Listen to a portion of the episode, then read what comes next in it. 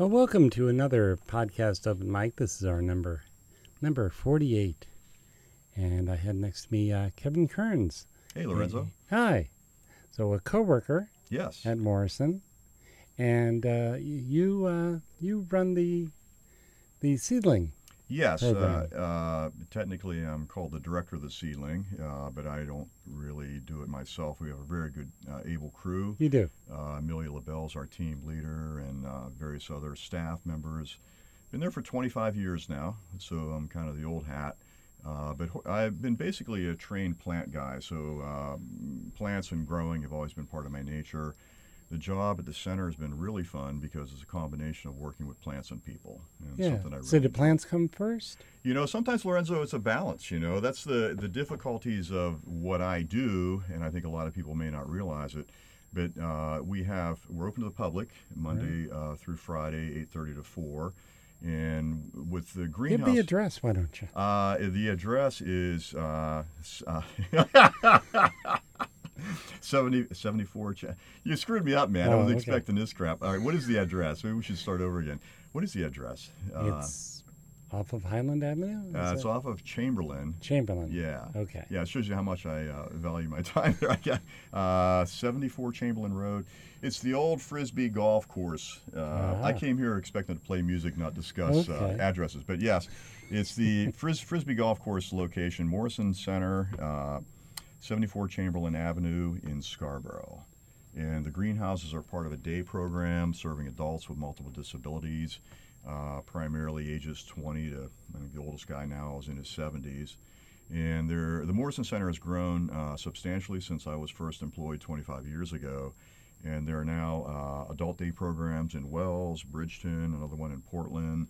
Uh, we also have uh, various schools, K through 12, for special needs kids. Mhm. And uh, you never know what's coming down the pike. Uh, but the Greenhouse program was started in 1987 to fulfill a need for a vocational training program, uh, pre-voc experience for adults. And it was kind of the brainchild of Betty, Mo- Betty, uh, Mo- Mo- Betty, Betty Morrison, who was the previous executive director, and a guy named John Skillens. Uh, so they stole the idea from the Melwood program down in Maryland, using horticulture and greenhouses to teach basic job skills. Yeah, I was going to say it's a pretty unique program. It's it is unique, you know. Uh, horticulture, special needs combinations go way back. Uh, you know, it's kind of interesting. The Egyptians incorporated some form of therapy with plants back in the day.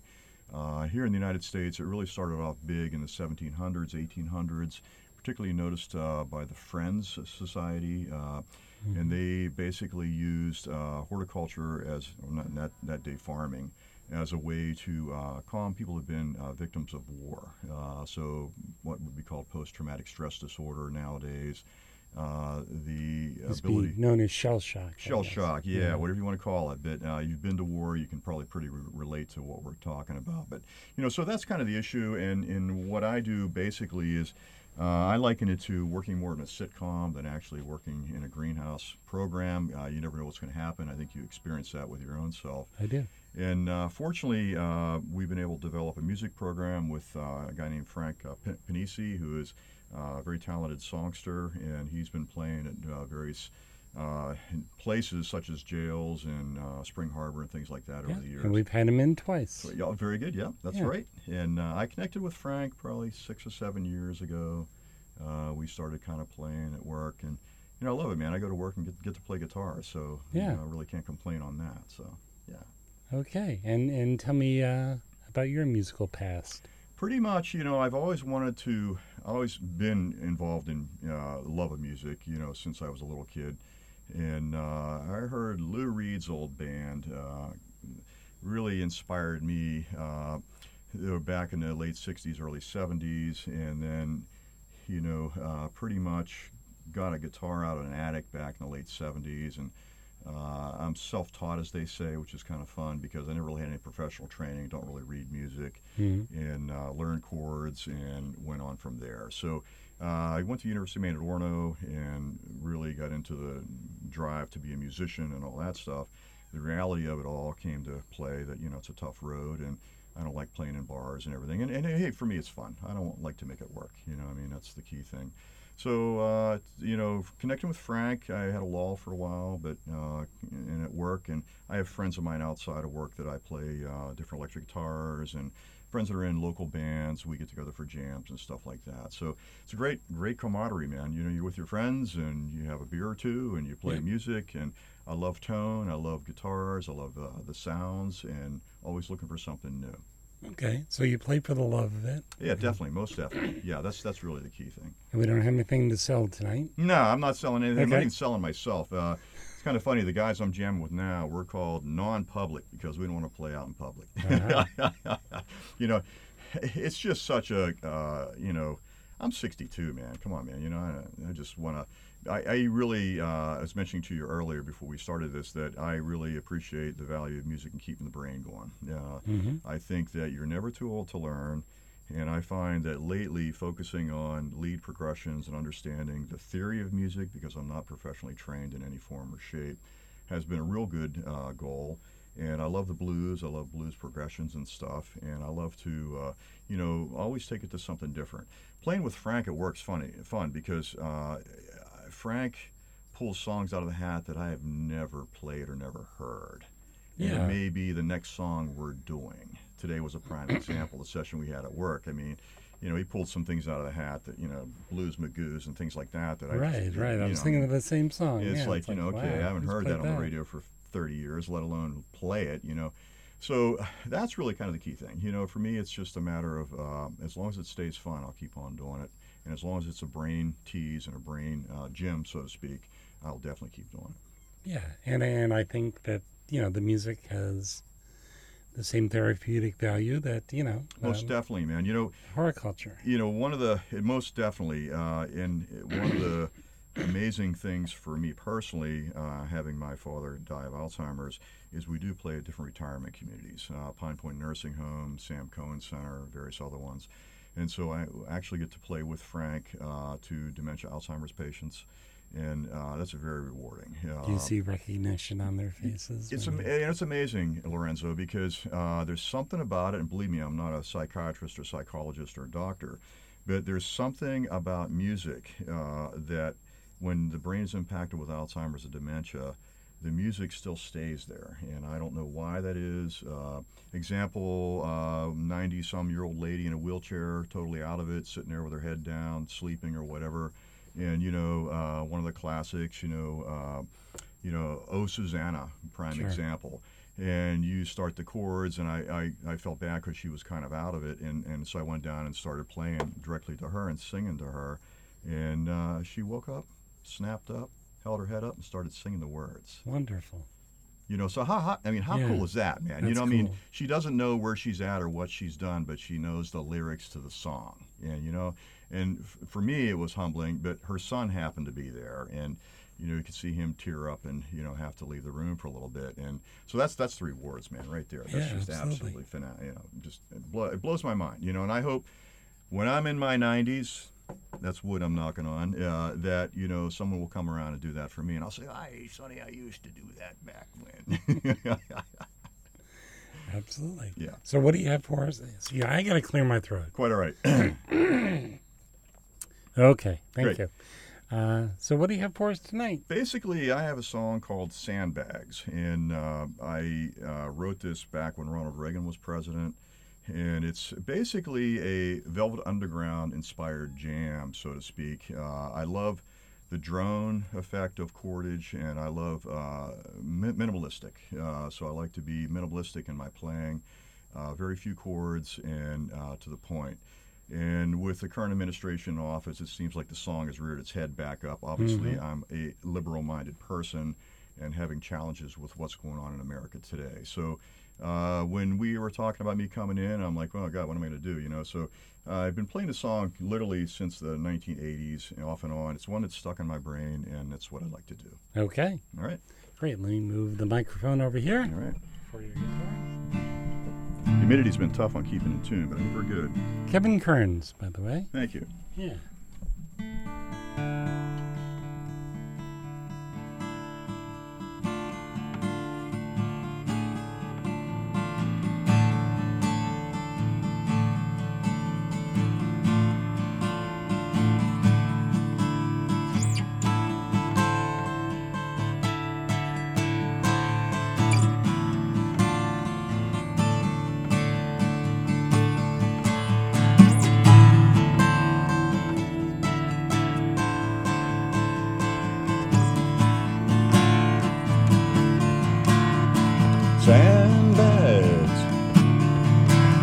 A one by one to stop the flow, of the raging river.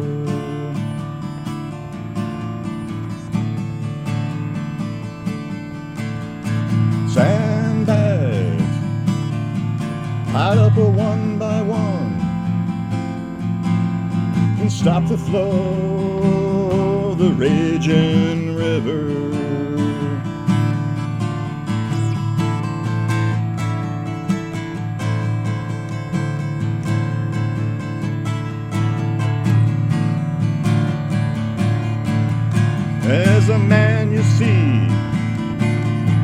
He's the actor. Oh, he's the actor, hey, but he's in charge of us all.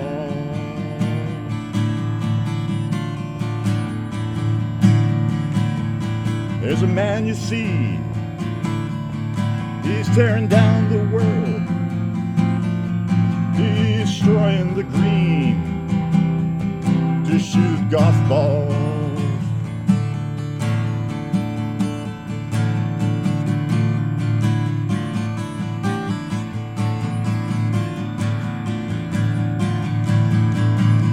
Lifting weights high above his head.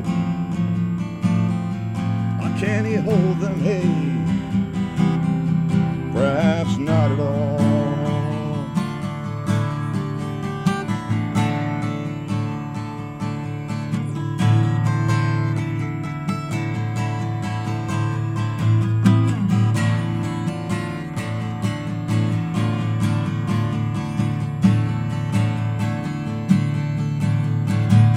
voices now crying out in the night. Or does he hear them? Hey, perhaps, perhaps not at all.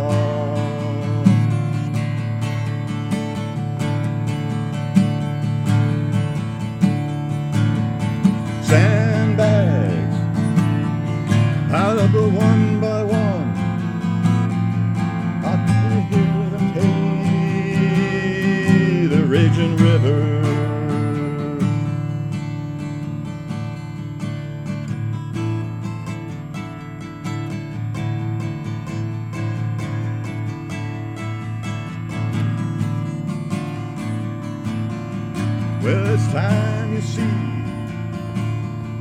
We gotta stand on up. Oh, make him heard. What we need to see say and see and say and see. In time, you see, he will move on, and we will realize he's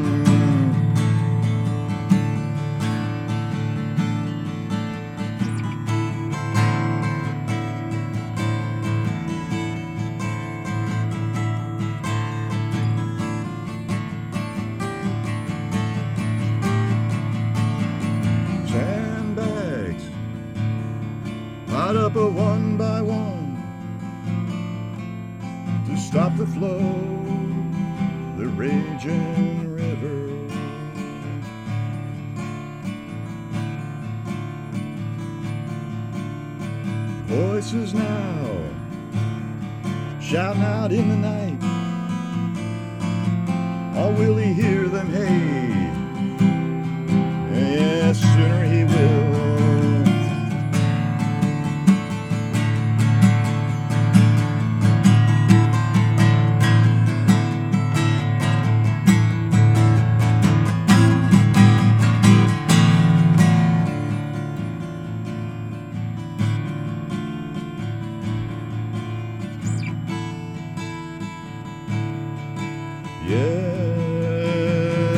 sooner he will.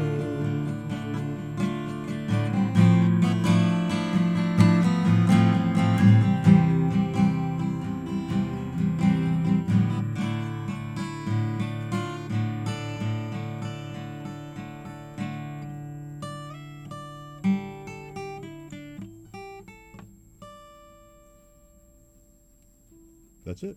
All right. And this is usually the part of the show where uh, people sell their wares. so, um, but so you just do it for the love of it. I got a, I got a guitar pick I'll sell for a thousand bucks. sold.